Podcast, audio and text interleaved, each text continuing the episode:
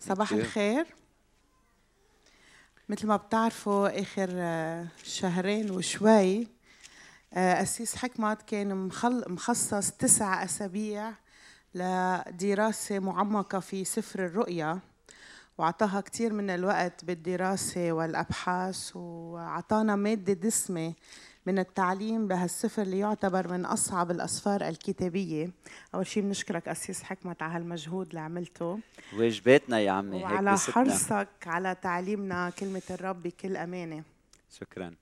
اليوم من بعد تسع حصص بسفر الرؤيا رح يكون عنا نوع جديد من التعليم اللي هو رح يكون اليوم عم نعمل أسئلة وبحث في سفر الرؤيا. في كم سؤال عنا هن إجونا رح نسألهم لأسيس حكمت. للمشاهدين اللي عم يحضرونا عبر سات 7 أو عبر مواقع التواصل الاجتماعي. كمان بنشجعكم تراسلونا بأي سؤال عندكم إياه على سفر الرؤيا. مباشرة على اللينك الاجتماعي اللي عم تحضروه مباشرة هلا. ونحن رح نجاوبكم على أسئلتكم خلال هيدا الاجتماع. رح نحاول نجاوبكم على أسئلتكم. وللي منكم هون كمان عنده أسئلة رح نترك لكم هيدا المجال. أسيس حكمت. آه، بالتسع أسابيع اللي كنت عم تعلمنا فيها على سفر الرؤيا كان في تسع مواضيع مختلفة آه، حلو هيك نرجع ناخد آه، إذا بدك مراجعة عامة على كل العظات فهل فيك ترجع تذكرنا بأول عظة عن شو كان الموضوع عن شو كنت عم تحكي؟ هدف العظة الأولى كان إنه نكتشف قديش سفر الرؤيا غني غني بالتعليم بحر ويصعب علينا سبر غورة نص عميق جدا محشو بالصور والرموز. ونحن وعم نتأمل بالعظة الأولى. تعلمنا مع بعض إنه سفر الرؤيا هو رسالة موجه للكنائس السبع وبالتالي كل الكنائس وهو أيضا كلمة نبوية رسالة نبوية يخاطب كل إنسان في كل مكان وكل زمان. وأكثر من هيك هو نوع من الأدب الرؤيوي يلي بيستخدم الصور والمجاز لحتى يخبرنا عن سير التاريخ ونهاية الزمن.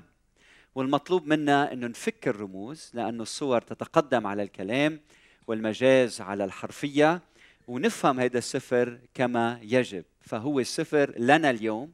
أنا بعرف عدد كبير منا بيتجنب سفر الرؤيا وما بحب يدرسه. فرجعوا اسمعوا هالعظات التسعة عشرة مع اليوم. بتساعدكم وبتعطيكم مفاتيح مهمة جدا لتفهموا هذا السفر يلي بخاطب كنيستنا اليوم وكل كنيسة في هذا العالم. فالهدف كان يشجعكم وأعطيكم بعض المفاتيح. حفظ الكتاب المقدس شيء كثير مهم لكن فهمه بالطريقة الصحيحة وتطبيقه بالطريقة المقدسة هو المطلوب. آمين.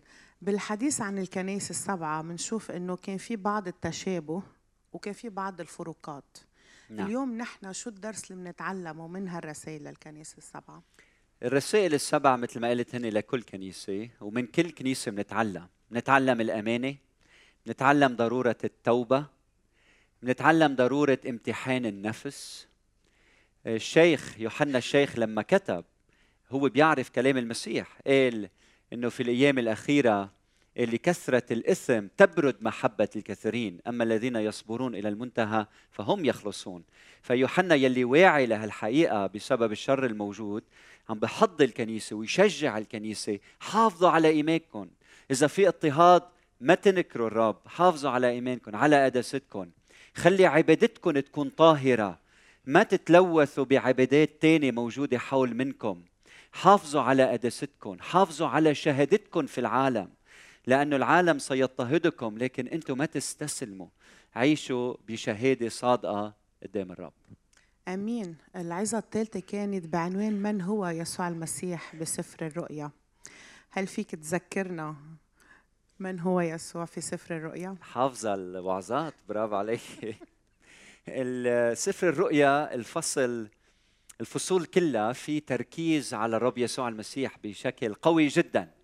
وكاتب السفر يلي بيعمله هو إنه بيقتبس آيات من العهد القديم كخيوط بينسجها مع بعض بثوب جديد ويقدمها لنا ويكشف لنا إنه صفات يهوى في العهد القديم طبيعة يهوى في العهد القديم الآيات التي ذكرت عن يهوى في العهد القديم ولم تذكر إلا عنه أخذها وطبقها وقال هيدي تشير إلى الرب يسوع المسيح. لأنه أمامنا هو الله الذي ظهر في الجسد. عمانوئيل هو حضور الله بيننا ويوحنا يلي عم يكتب هو يلي كتب بحسب ظن الكثيرين إنجيل يوحنا يلي ابتدأ في البدء كان الكلمة والكلمة كان عند الله وكان الكلمة الله والكلمة صار جسدا وحل بيننا.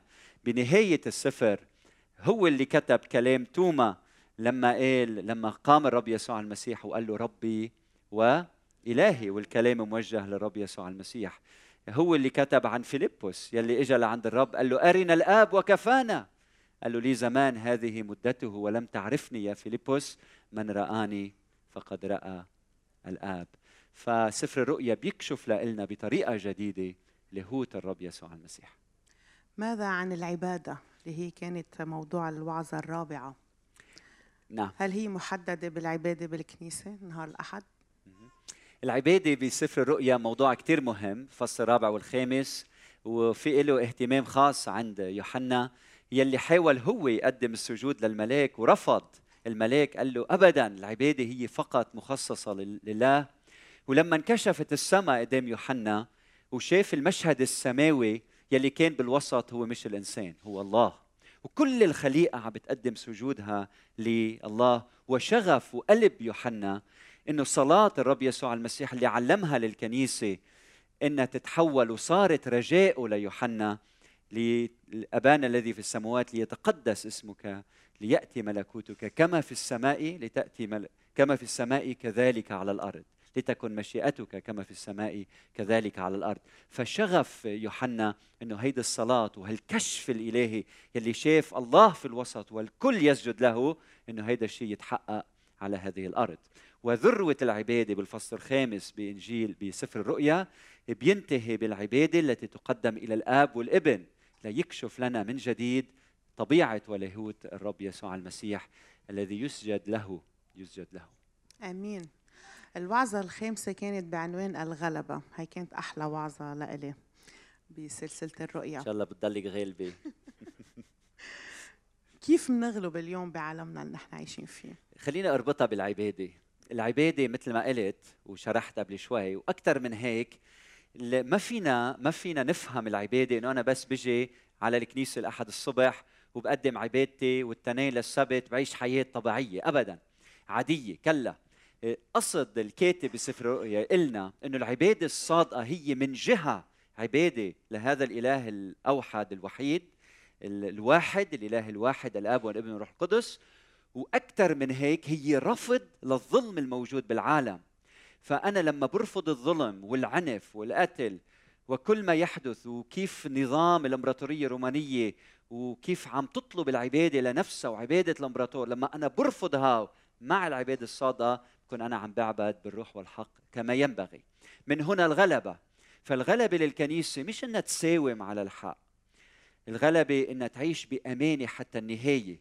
فالغلبة في الكنيسة الأولى هو اولا إنه نشهد عن الرب يسوع المسيح في كل مكان يعني أنا بغلب مش بحمل السلاح وبروح بقاتل الناس أنا مش هيك بغلب ولا بغلب بالطريقة يلي فيها بنسحب وبنعزل وبختبئ بالمغاير وبقول أنا شو ما بده يصير بالعالم يصير آه، أنا ما بيهمني هذا العالم هذا العالم فاني ولا بحمل سلاح وبقول بروح بقتل الناس وبغلبهم بعمل حرب عليهم بالسيف ولا بنزوي وبنعزل. طيب كيف بربح وبغلب؟ بإني قاوم بالمقاومة. أي نوع مقاومة؟ من خلال السلام المحبة إعلان إنجيل السلام خدمة الناس محبة الأعداء الصلاة من أجل الذين يضطهدوننا. فنحن ككنيسة خاصة بهذا الشرق اللي نحن أقليات في درس كتير مهم لإلنا. نحن حضورنا المهم مش عددنا. الحضور المسيحي بسبب أمانتنا للرب وشهادتنا الحية بتعطينا الغلبه الحقيقيه فأنت أيها المؤمن إياك أن تستسلم. تقول الظلم اليوم والظلام يسود هذا العالم. خليني أطلع أقعد على شي جبل وصلي. كثير منيح تطلع وتصلي بالليل بس بالنهار. عيش بين الناس. اشهاد عن الرب يسوع المسيح وحبه من كل قلبك. و ولما بعم السلام والفرح وال- والمحبة الإلهية بين الناس ساعتها بتتحقق مشيئة الله على الأرض. فطولت عليك لكن باختصار الغلبة ليس بحمل السلاح ولا بالانعزال هو بشهادة حية بين الناس. آمين. وهيدا الشغل اللي عنا إياه نعمله كل يوم. بالوعظة السادسة تكلمت عن الروح القدس. نعم. هل فينا نسألك اليوم ما هو دور الروح القدس في سفر الرؤيا وهل هو نفس الدور اليوم للروح القدس؟ نعم. الروح القدس بسفر الرؤيا أول شيء بيسميه الأرواح السبعة لأنه هو الروح بكماله هو الروح القدس هو اللي بيعطي السلام وال- والأمان ببداية السفر وهو جزء هو واحد من هو إله من الآلهة الثلاثة هو الثالوث الأقدس في الثالوث الأقدس. ففي بداية السفر بنشوف نعم لكم والسلام من الكائن والذي كان والذي يأتي هيدا الآب ومن السبعة الأرواح هذا الروح القدس ومن يسوع المسيح هذا الإبن. فافتتاحية سفر الرؤيا هي افتتاحية ثلاثية إشارة إلى أن إلهنا أب وإبن وروح قدس. فمن هون دور الروح القدس الفعال في الكنيسة في عمل الكنيسة. فالروح القدس آه، نحن نعيش بالروح وفي الروح. هيدي دعوة السفر. وأكثر من هيك نحن نستطيع أن نشهد ليسوع المسيح بواسطة الروح القدس. يعني إذا أنت متكل على قوتك لتشهد عن الرب ما فيك تسقط. قدام الخطية ما فيك تقاوم الخطية. كيف أنت بتقاوم الخطية والشر؟ من خلال قوة الروح القدس الساكنة فيك. فهل أنت ممتلئ من الروح القدس؟ هل الروح القدس هو فيك؟ وبعدين الروح القدس هو يلي بياخد رسالة الإنجيل وخطة الله إلى هذا العالم. من خلال شهادة الكنيسة. ففي رجاء جريء بسفر الرؤيا أن الأمم ستخلص لأنه كاتب السفر عنده يقين بقوة وعمل الروح القدس في هذا العالم. آمين. آه، بالوعظة السابعة أسيس حكمة حكيت عن النكبات والويلات. هل فينا نعرف هل تمت؟ هل عم تتم؟ هل رح تتم؟ هل لها وقت معين؟ ثلاثتهم مع بعضهم.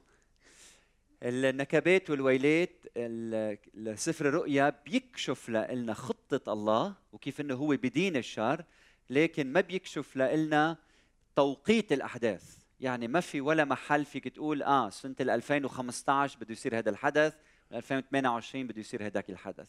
اطلاقا. كل أحداث التاريخ في سير التاريخ بيشملها سفر الرؤيا انتبهوا بيشملها لكن ما بيحدد توقيت الأحداث وقت معين. فإلهنا إله هو رب التاريخ وفوق التاريخ وبيتخطى التاريخ وكل هالأحداث عم بتصير وصارت ورح تصير في المستقبل. إلى يوم مجيء الرب. آمين. ماذا عن الحكم الألفي اللي هو كان كمان موضوع إحدى عظاتك العظة الثامنة؟ نعم. حكينا عن الحكم الألفي وهالموضوع محير كتار. فهل نحن عايشين فيه؟ هل رح يجي؟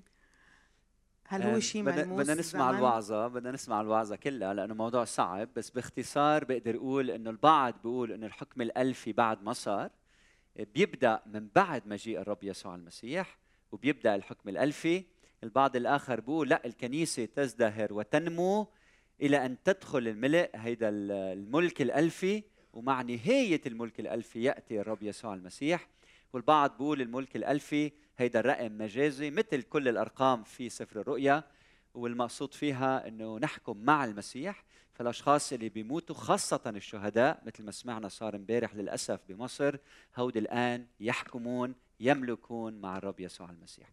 فالأشخاص يلي بيعيشوا بإضطهاد بسفر الرؤيا الفصل الثالث هن رح يملكوا مع المسيح لهم ملك إلى ما لا نهاية.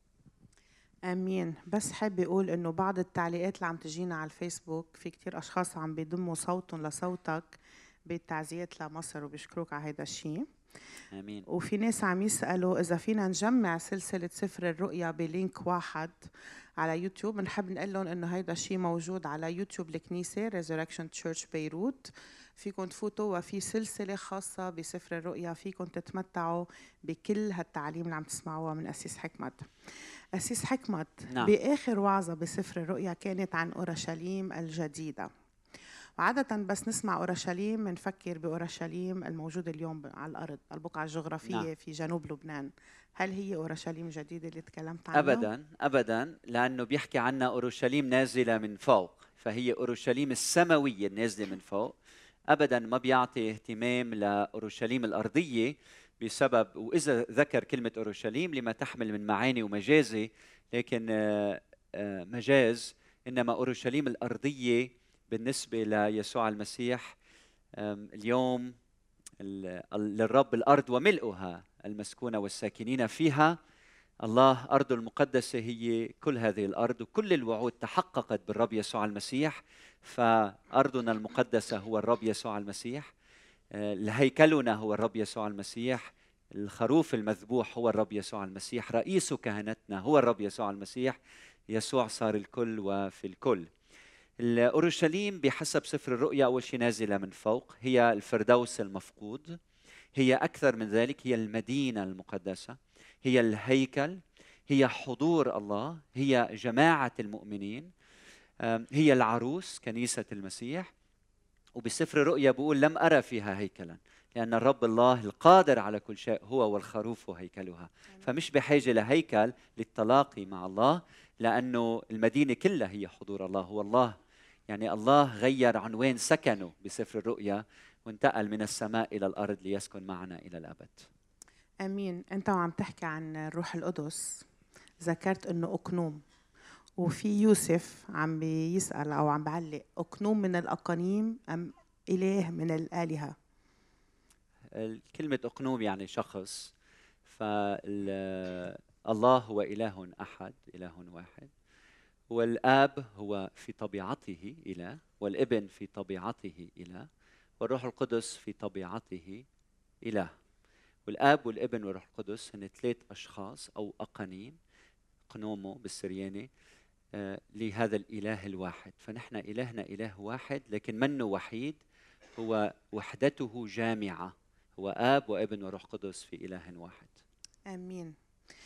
آه بسفر الرؤيا بإصحاح خمسة آه بيحكي عن سفر مكتوب من داخل ومن وراء مختوم بسبعة ختوم. نعم. شو محتوى هيدا السفر؟ طيب آه بدنا نفتح مع بعض سفر الرؤيا لكن الفصل الخامس وهذا الشيء بيساعدنا نشرح النص كما هو. نعم في حديث عن سفر مكتوب وما صار لي أوعظ عن هذا الموضوع المهم. بقول مختوم بسبعة ختوم لأنه كان في عادة رومانية قديمة في ختم الصقوق وأنتم بتعرفوا الصق أو الكتاب كان مكتوب على ورق البردي أو الرقوق الرق جلد الحيوان وكان ينلف الورق البردي ينلف مثل درج وكان لما ينلف ينحط له شريطة وينحط له شمع وبعدين ختم الملك أو الوزير أو الحاكم أو أو أو. فهيدا السفر في له سبع آه، ختوم سبعة. فلحتى أقرأ شو في بقلب السفر أنا بحتاج إنه شو أعمل؟ اني فك أول واحد وثاني واحد والسبعة لاقدر أعرف معنى أو المحتوى محتوى السفر والظاهر إنه هيدا السفر هو مثل وصية نهائية. هلأ بالفصل السادس والعدد الأول بيفتح الختم الأول بس بعد ما عرفنا شو في شو في بقلب السفر. بعدين العدد الخامس من الفصل السادس بيفتح الختم الثالث لأنه بالعدد الثالث فتح الختم الثاني. بعدين العدد السابع الختم الرابع العدد التاسع الختم الخامس. بعدين الختم السادس وبعدين الفصل الثامن والعدد الأول بيقول ولما فتح الختم السابع يعني فتحوا كلهم هلأ بنعرف شو في قلب بقلب السفر اللي بيقول حدث سكوت في السماء نحو نصف ساعة. فما عرفنا شو في بقلب الختم بقلب السفر. طيب بعدين بالعدد السادس بيقول إن السبعة الملائكة الذين معهم السبعة الأبواق تهيأوا لكي يبوقوا. طيب بلشوا يبوقوا البوق الأول الثاني الثالث الرابع الخامس ابتداء الفصل التاسع. بعدين السادس وبعدين شو صار؟ وصلنا للسادس وما وما عرفنا انتهى الفصل التاسع وبعد ما عرفنا شو محتوى السفر. البعض بيقول إنه محتوى السفر هو إرادة الله هو خطة الله هو العهد القديم يلي ما فينا نفهمه إلا في ضوء العهد الجديد. وهلأ عم ينفتحوا الختوم لحتى نقدر نفهم محتوى نبوات العهد القديم. كل واحد بيعطينا وجهة نظر. البعض بيقول لا هو إذا بدكم مصير التاريخ ابتداء من الفصل العاشر وما بعد فكل شيء رح يحدث هو محتوى هذا السفر. لكن ما في جواب واضح بالنص. هلا إذا بتشوفوا بالفصل العاشر بقول ثم رأيت ملاكا آخر قويا وبالعدد اثنين ومعه في يده سفر. نفس الكلمة بيبليون بس بقول سفر صغير يعني بيحط صورة التصغير لكلمة هذا السفر كأنه محتواه هو آه، جزء صغير من هالمحتوى الكبير أو ممكن يعني نفس الشيء. فوضع رجله اليمين وإلى آخره والعدد الثامن بقول والصوت الذي كنت قد سمعته من السماء كلمني أيضا وقال اذهب خذ السفر المفتوح. وما في كلمة صغير هون بالأصل. خذ السفر المفتوح في يد الملاك الواقف على البحر وعلى الأرض فذهبت إلى الملاك قائلا له أعطيني السفر الصغير. فقال لي خذه وكله فسيجعل جوفك مرا ولكنك ولكنه في فمك يكون حلوا كالعسل. اللي بتاخده بيكون حلو كالعسل لكن بجوفك مر. فأخذت السفر الصغير من يد الملاك وأكلته فكان في فمه حلوا كالعسل وبعدما أكلته صار جوفي مرا. فقال لي يجب أن تتنبأ أيضا إلى أو على شعوب وأمم وألسنة وملوك كثيرين. فمن بعد ما أكل السفر قال له هلأ بدي إياك تروح وتتنبأ لشعوب وملوك وألسنة وأمم. طيب من وين جاب هالصورة آه، يوحنا؟ من وين جابها؟ إذا بتروحوا معي على حسقيال الفصل الثاني. نشوف إذا بنلاقي حسقيال الفصل الثاني. حسقيال الفصل الثاني العدد الثامن. فأرجوكم اسمعوا معي لحتى تكتمل الصورة. بقول وأنت يا ابن آدم فاسمع ما أنا مكلمك به. لا تكن متمردا كالبيت المتمرد. افتح فمك وكل ما أنا معطي معطيكه. فنظر وإذا بيده ممدودة بيد ممدودة ممدودة إليه. عفوا فنظرت فإذا بيد ممدودة إلي. وإذا بدرج سفر فيها فنشره أمامي وهو مكتوب من داخل ومن قفاه نفس الشيء مثل ما شفنا بالرؤيا وكتب فيه مراث ونحيب ووويل وويل. فقال لي يا ابن آدم كل ما تجده كل هذا الدرج واذهب كلم بيت إسرائيل. ففتحت فمي فأطعمني ذلك الدرج وقال لي يا ابن آدم أطعم بطنك واملأ جوفك من هذا الدرج الذي أنا معطيكه. فأكلته فصار في فمي كالعسل حلاوة. فقال لي يا ابن آدم اذهب امضي إلى وين؟ إلى بيت إسرائيل وكلمهم بكلامي لأنك غير مرسل إلى شعب غامض اللغة وثقيل اللسان بل إلى بيت إسرائيل. ولا إلى شعوب كثيرة غامضة اللغة وثقيلة اللسان لست تفهم كلامهم فلو أرسلتك إلى هؤلاء لسمعوا لك. فلمين أنا بعتك؟ لشعب إسرائيل. فنفس الفكرة نفس السفر نفس أكل السفر وكانت النتيجة قال له هلأ لما أكلت لي كلام فهمت روح وكلم بيت إسرائيل. فبيجي يوحنا بياخذ نفس الصورة نفس الصورة. وبيقدم لنا إياها وبالآخر بيقول له الملاك يجب أنك تتنبأ أيضا إلى من؟ مش إلى إسرائيل هلأ إلى شعوب وأمم وألسنة وملوك كثيرين فالظاهر إنه محتوى هذا السفر هو إعلان الخلاص لكل هذا العالم هو شهادة الكنيسة يلي من خلال شهادتها رح توصل ببشارة الإنجيل مش لمجموعه معينة إثنية معينة في بقعة جغرافية معينة إنما اذهبوا إلى العالم أجمع واكرزوا بالإنجيل للخليقة كلها. فضمانة خلاص الأمم هو من خلال شهادة الكنيسة اللي أخذت من الرب رسالة هي إنه أن نذهب إلى كل العالم. آمين. آه، بالحديث عن إسرائيل وبالحديث عن الحكم الألفي إجانا سؤال بيقول أسيس حكمت نعم. أنت بتعرف أنه معظم الكنائس الإنجيلية بالغرب تؤمن أنه الملك الألفي للمسيح بطريقة تجعل إسرائيل وكأنهم هن لازالوا شعب الله المختار. وهيدا مشان هيك هن يرسلون لهم المال وما إلى ذلك. فما هو دورنا كمسيحيين شرقيين في تصحيح المفاهيم ونشر السلام في بلادنا؟ نكتب كتب باللغة الإنجليزية.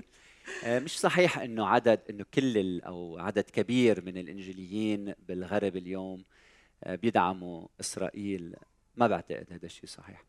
على المستوى اللاهوتي نسبة بعتقد شي 5% فقط من اللاهوتيين. هلا إذا في بعض رعاة الكنائس يلي عندهم ميل عاطفي معين بس هيدا ما بيمثل المجتمع الإنجيلي برأيي بشكل عام. لكن على مستوى اللاهوت التعليم واضح حتى من المدارس التدبيرية القديمة يلي تغيرت وصارت progressive dispensationalist إنه بطلوا يفصلوا بين إسرائيل والكنيسة وكأنه الله عنده تدبير خاص لإسرائيل. لكن إذا الله بنهاية الزمن عدد كبير من اليهود تعرفوا على المسيح ورجعوا واختبروا الخلاص هن بيصيروا في الكنيسة لأن الكنيسة هي من الأمم ومن اليهود الذين آمنوا بالرب يسوع المسيح. فبعتقد هيدي التعليم القديمة تقريبا عم نخلص منها لكن بيبقى في جزء بسمون الصهاينة أو إلى آخره يلي بيدعموا إسرائيل. نحن أكيد منا منهم نحن تعليمنا هو تعليم الرب يسوع المسيح العهد الجديد يلي في بيسوع المسيح. يسوع هو إسرائيل الجديدة. آمين. إذا بتقري مثلا بيوحنا 15 لما قال الرب يسوع المسيح أنا هو الكرمة. كل يهودي بيقرأ العباره بيعرف بالعهد القديم إنه الكلام عن إسرائيل وكيف إنه هو كرمة طلعها من مصر وجابها إلى أرض الموعد. فأنا هو الكرمة يسوع عم بيقول أنا هو إسرائيل الحقيقي. أنا في تتحقق الوعود أنا هو الرجاء العالم. آمين. و... وإلى آخره. آمين. سؤال كمان إجانا على الفيسبوك بيقول ما هي الأسباب التي تجعلنا نقول أن الكاتب هو يوحنا الرسول؟ نعم. سفر الرؤيا بيقول إنه الكاتب هو يوحنا الشيخ ما بيقول يوحنا الرسول. لكن آباء الكنيسة أغلبيتهم بيقولوا إنه هذا هو يوحنا الرسول. النقطة الثانية لو هيدا نص منحول بتعرف شو يعني نص منحول؟ يعني مثلا أنا كاتبه وبنتحل اسم رسول بقول أنا هيدا مرقس الرسول أو مرقس أو بطرس أو كذا أو كذا لو لو هيدا النص هو نص منحول كان الكاتب قال اللي عم يكتب هو يوحنا الرسول لكن ما استعمل كلمة يوحنا الرسول ما كان بحاجة إنه يثبت حاله لأنه هو يوحنا الرسول فحط يوحنا الشيخ لأنه كان معروف وأكثر من هيك هذا النص اعتمدته الكنيسة الأولى واعتبرته هو نص مقدس. هلأ يمكن اللي عم يسأل لأنه عنده اطلاع على النص اليوناني وبيعرف أنه الأسلوب المكتوب فيه بيختلف عن مثلا رسائل يوحنا أو إنجيل يوحنا. الجواب هو لأنه عم يكتب نوع من الأدب الرؤيوي يلي بيستخدم صور معينة أو لأنه اللي كاتب هو يوحنا والمدرسة اليوحنوية. فمش ضروري يكون الكاتب شخص واحد هو الجماعة نحن عايشين بعالم يلي في كتير تركيز على الشخص على الفرد. بالوقت القرن الأول كان التركيز على الجماعة. الله زرع كنيسة جماعة. ويوحنا لما كتب إنجيله بالآخر في مين صادق على كلامه. فدايما في جماعة يلي بتدعم كلام الرسول ويلي بتثبت إنه كلام وبتصادق إنه كلام الرسول هو كلام صادق. فهذا هو الجواب. لكن هل عندنا تأكيد 100% كلا. كلا ما عندنا أوكي. نعم.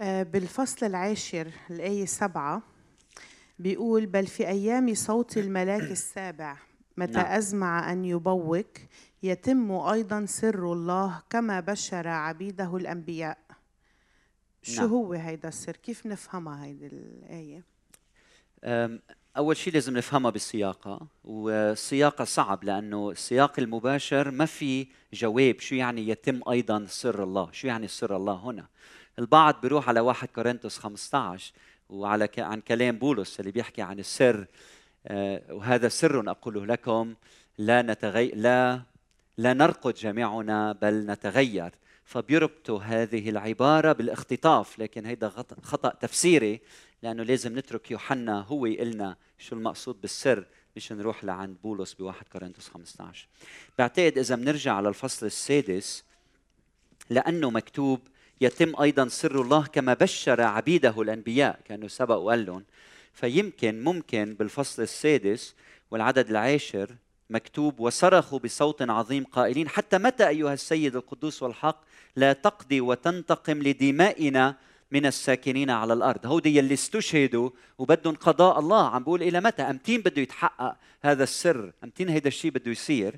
فكان الجواب هو هنا إنه هلأ اجى الوقت إنه الله بده يدين. سر الله انكشف هو دينونة الله عقاب الله على الأشرار. الاحتمال الثاني إذا بنروح على الفصل 11 والعدد 15 ثم بوق الملاك السابع فحدثت أصوات عظيمة في السماء قائلة قد صارت ممالك العالم لربنا ومسيحه فسيملك إلى أبد الآبدين. فبيكون المعنى هنا إنه سر الله يعني هيدا اللي انكشف هو تحقيق ملكوت الله على الأرض من خلال شهادة الكنيسة وعمل الكنيسة.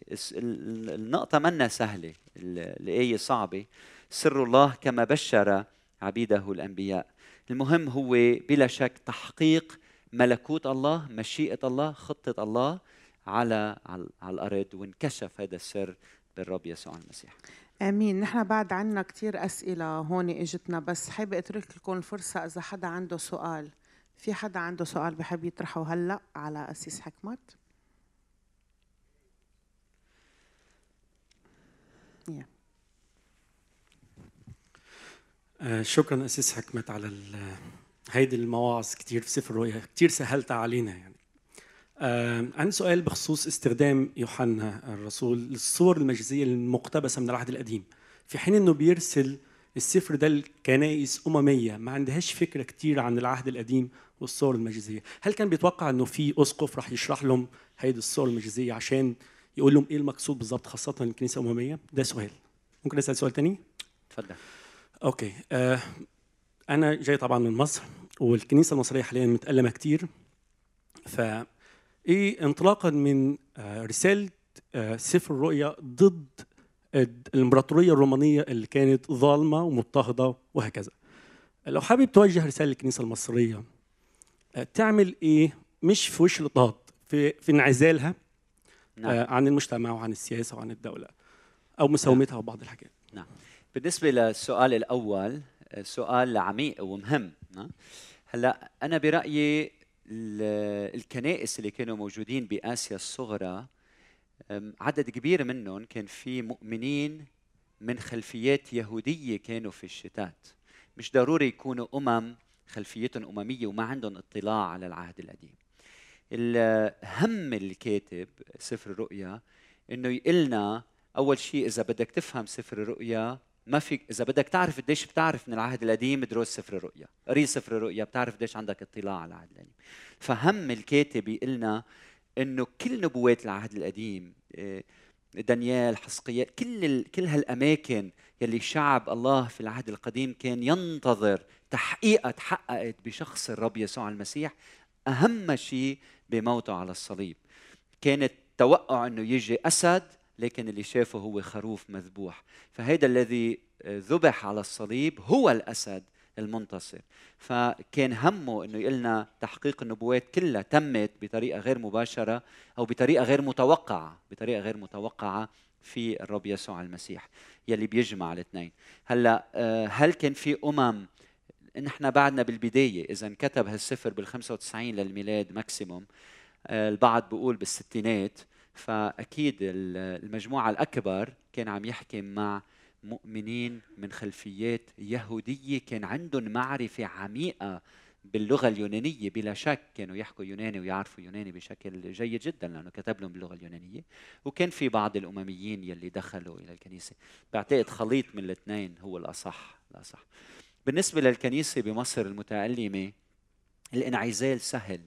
ويمكن كلنا بنشعر بوقت من الأوقات إنه تعبنا من الألم والاضطهاد خلينا ننعزل.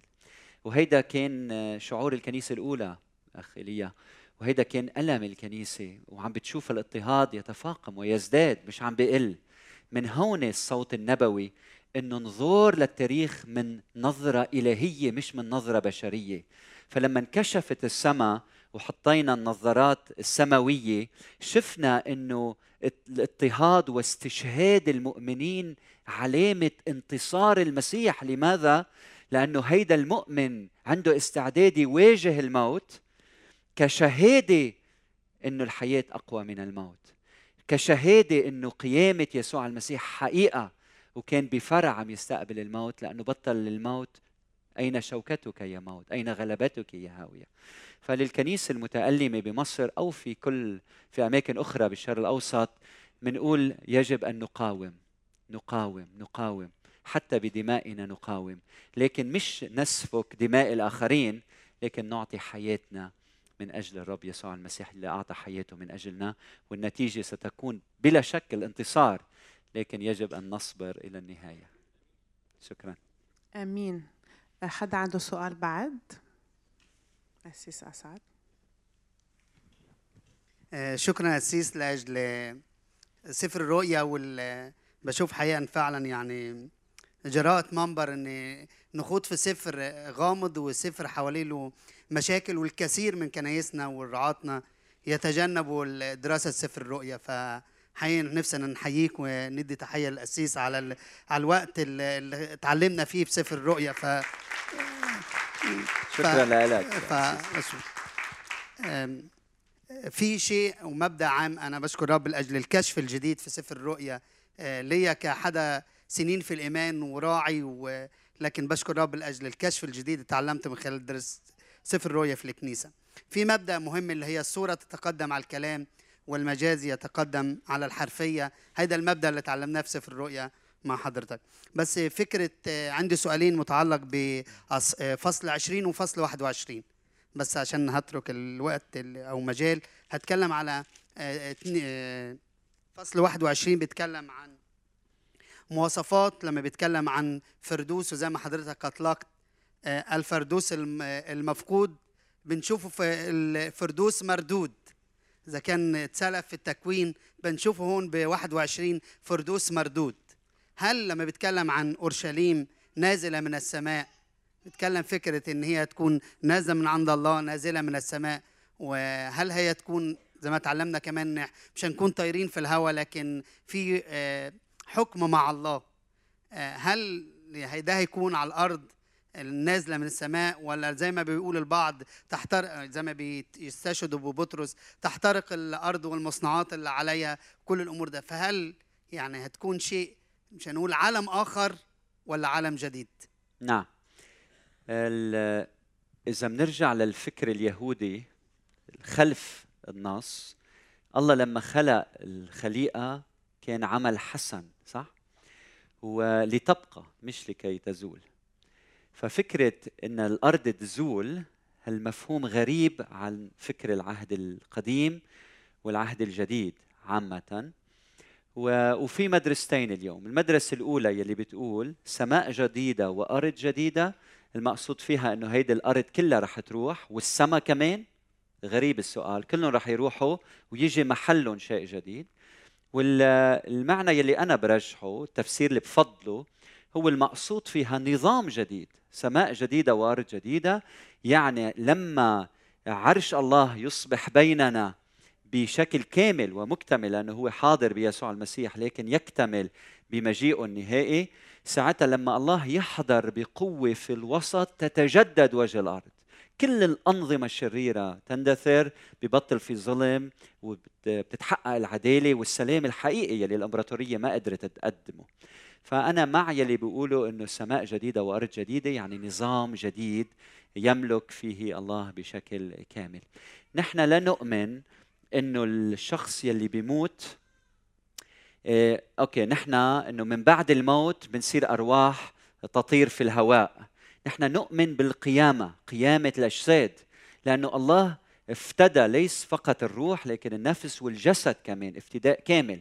فلانه الإنسان مفدي بكل ما للكلمة من معنى نحن سنقوم كما قام الرب يسوع المسيح من بين الأموات.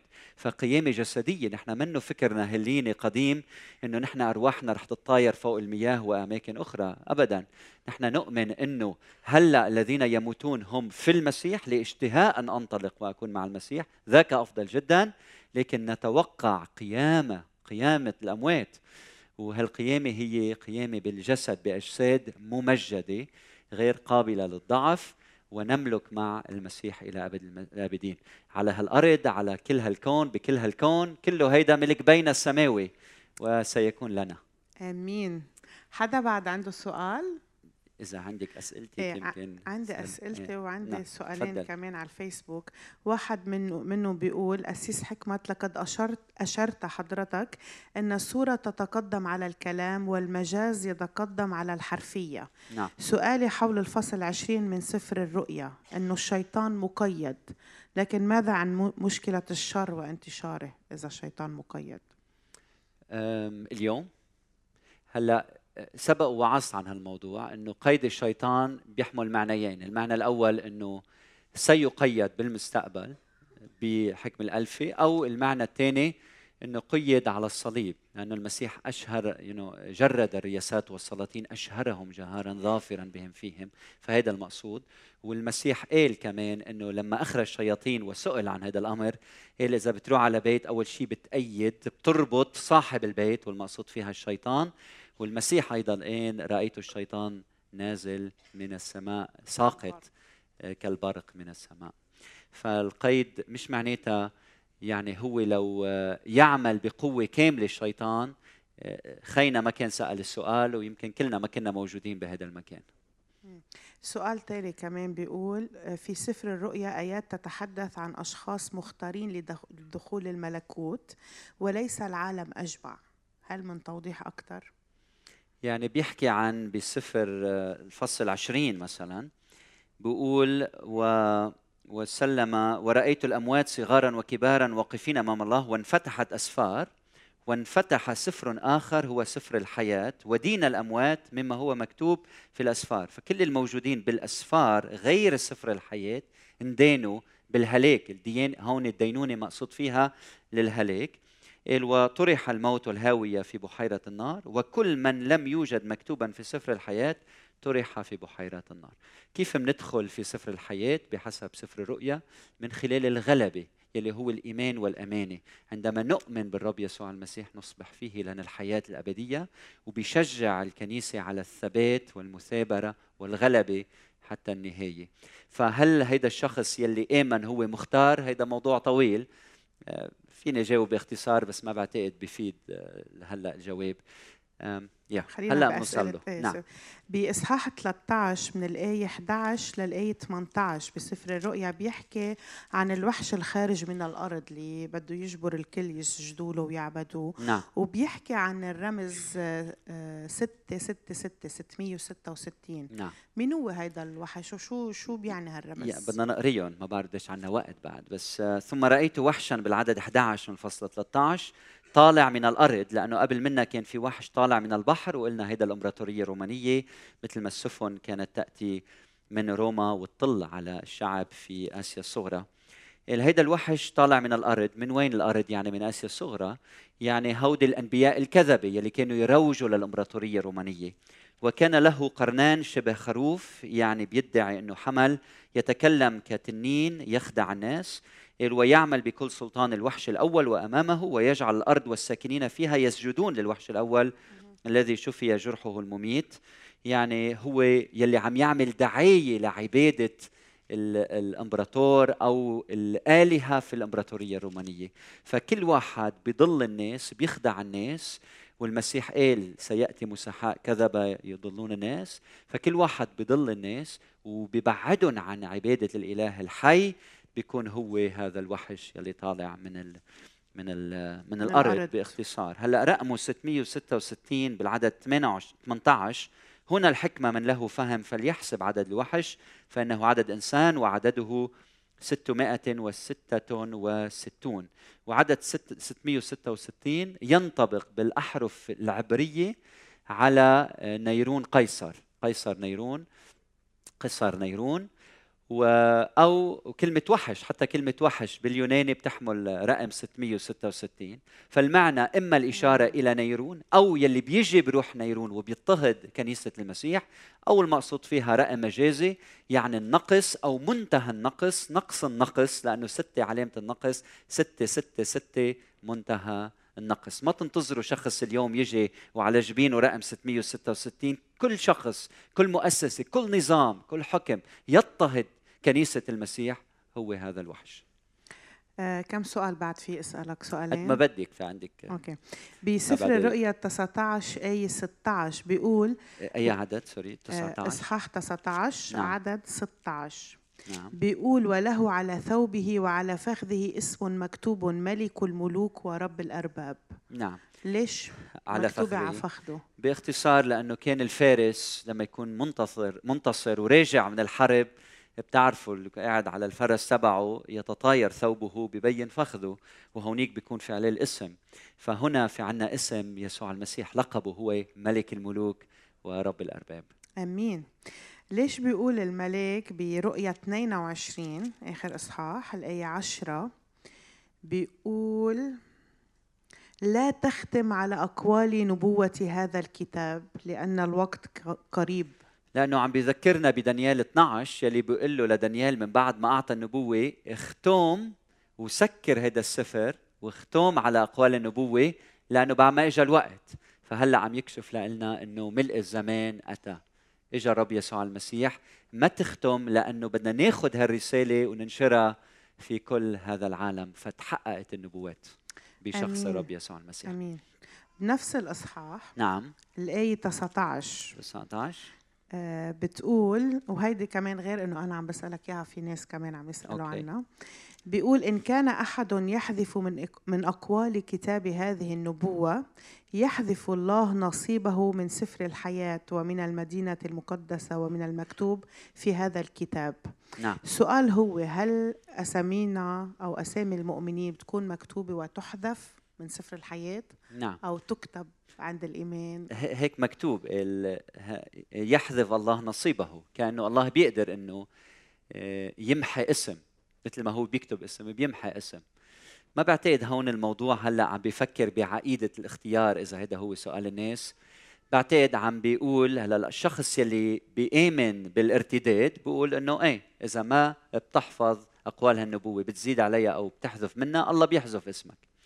لكن الأشخاص اللي ما بيامنوا بالارتداد بيقولوا إنه هيدا هون في تنبيه في تحذير في تهديد لأنه هيدا أسلوب كان يستخدم بالعهد القديم مش معناتها إنه هيدا الشيء رح يصير. فإذا شخص فعلا مؤمن هو راح ما راح يحذف من كلمة الله وما راح الله يحذف اسمه من سفر الحياة.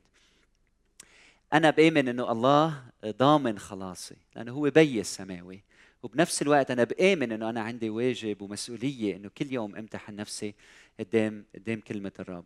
ففي إطار العبادة أنا بقول يا رب أنت اخترتنا أنت خلصتنا أنت افتديتنا. بإطار التلمذة وحياتي الشخصية والكرازة أنا بقوم بواجباتي بعيش حياة مقدسة قدام الرب ما بتهاون. وبنادي بيسوع المسيح وبدعي كل إنسان يتعرف على المسيح لأنه مشيئة الله أن جميع الناس يخلصون وإلى معرفة الحق يقبلون. آمين. أسيس حكمت يعني كلامك ما بينشبع منه. أنا بتذكر من كم سنة آه، قلت وقت أخذت شهادتي الليسانس قلت أنا بعرف كل شيء بالكتاب المقدس. بس رجعت بعدين بس أخذت الماجستير قلت أنا في قصص ما بعرفها اكتشفت إن في قصص ما بعرفها. ووقت أخذت شهادة الدكتوراه باللاهوت اكتشفت إني ما بعرف شيء. بذكرك قلت هالجملة وبعدها براسي. وبقول اليوم إذا ما بتعرف شيء وهالقد عم تعلمنا قصص ومعلومات هالقد قيمة عن الكتاب المقدس فكم لو عن جد بتقول بعرف كل شيء آه بشكرك على تواضعك هيدا. شيء بنتعلم منه. بشكرك كتير على أمانتك بتعليمك للكلمة و- ودايما بتحرص على تعليم الكتاب المقدس مش على رأيك أنت شو بيقول وهيدا شيء كمان آه مؤثر جدا. نعم. بنهاية هالسلسلة اليوم نعم. هيدا آخر وعظة بسلسلة سفر الرؤيا. نعم. شو في رسالة أخيرة بتحب تتركها لنا وللمشاهدين اللي عم. يحضرونا؟ أول شيء المشاهدين أحبائنا إذا عندكم أسئلة ابعثوا لنا إياها بنحب نجاوبكم لأنه بعد في كثير أسئلة بسفر الرؤيا أكيد. آه، نحن بنعرف بعض العلم بعض الشيء وبيجي الوقت يلي فيه الرب هو بيكشف لنا آه، كل أسراره. فنحن قدام الكلمة الكلمة بنحطها على راسنا. وهدف سلسل هالسلسلة درسناها نتعمق بكلمة الرب لحتى اعطيكم حب تحبوا كلمة الرب. فإذا أنت بتخرج من هالمكان وعندك شوق لهيدي الكلمة بيكون تحقق الهدف. فنحن تلاميذ هالكلمة وبنستمر بدراستنا لهالكلمة إلى إلى مجيء الرب يسوع المسيح. فمن خلال دراستنا لسفر الرؤيا تعلمنا قديش هيدا السفر مهم لحياة الكنيسة اليوم. وبدي شجعكم تعيشوا إيمانكم من دون مساومة. تحب الرب من كل قلبك تعيش له كل عمرك لأنه جاي الوقت يلي فيه بده يملك إلى أبد الآبدين. خلي عينيك عليه خلي عينيك على الأبدية وعيش بأمانة إلى يوم مجيء الرب. فبشكر رب من أجلكم بشكر رب من أجل الكنيسة اللي فتحت لي كمان هالمجال. أني أعلم سفر صعب ما بعرف حدا علم سفر الرؤيا نهار الأحد الصبح. بس آه، بتشكركم على إصغائكم وربي يبارككم جميعا. شكرا.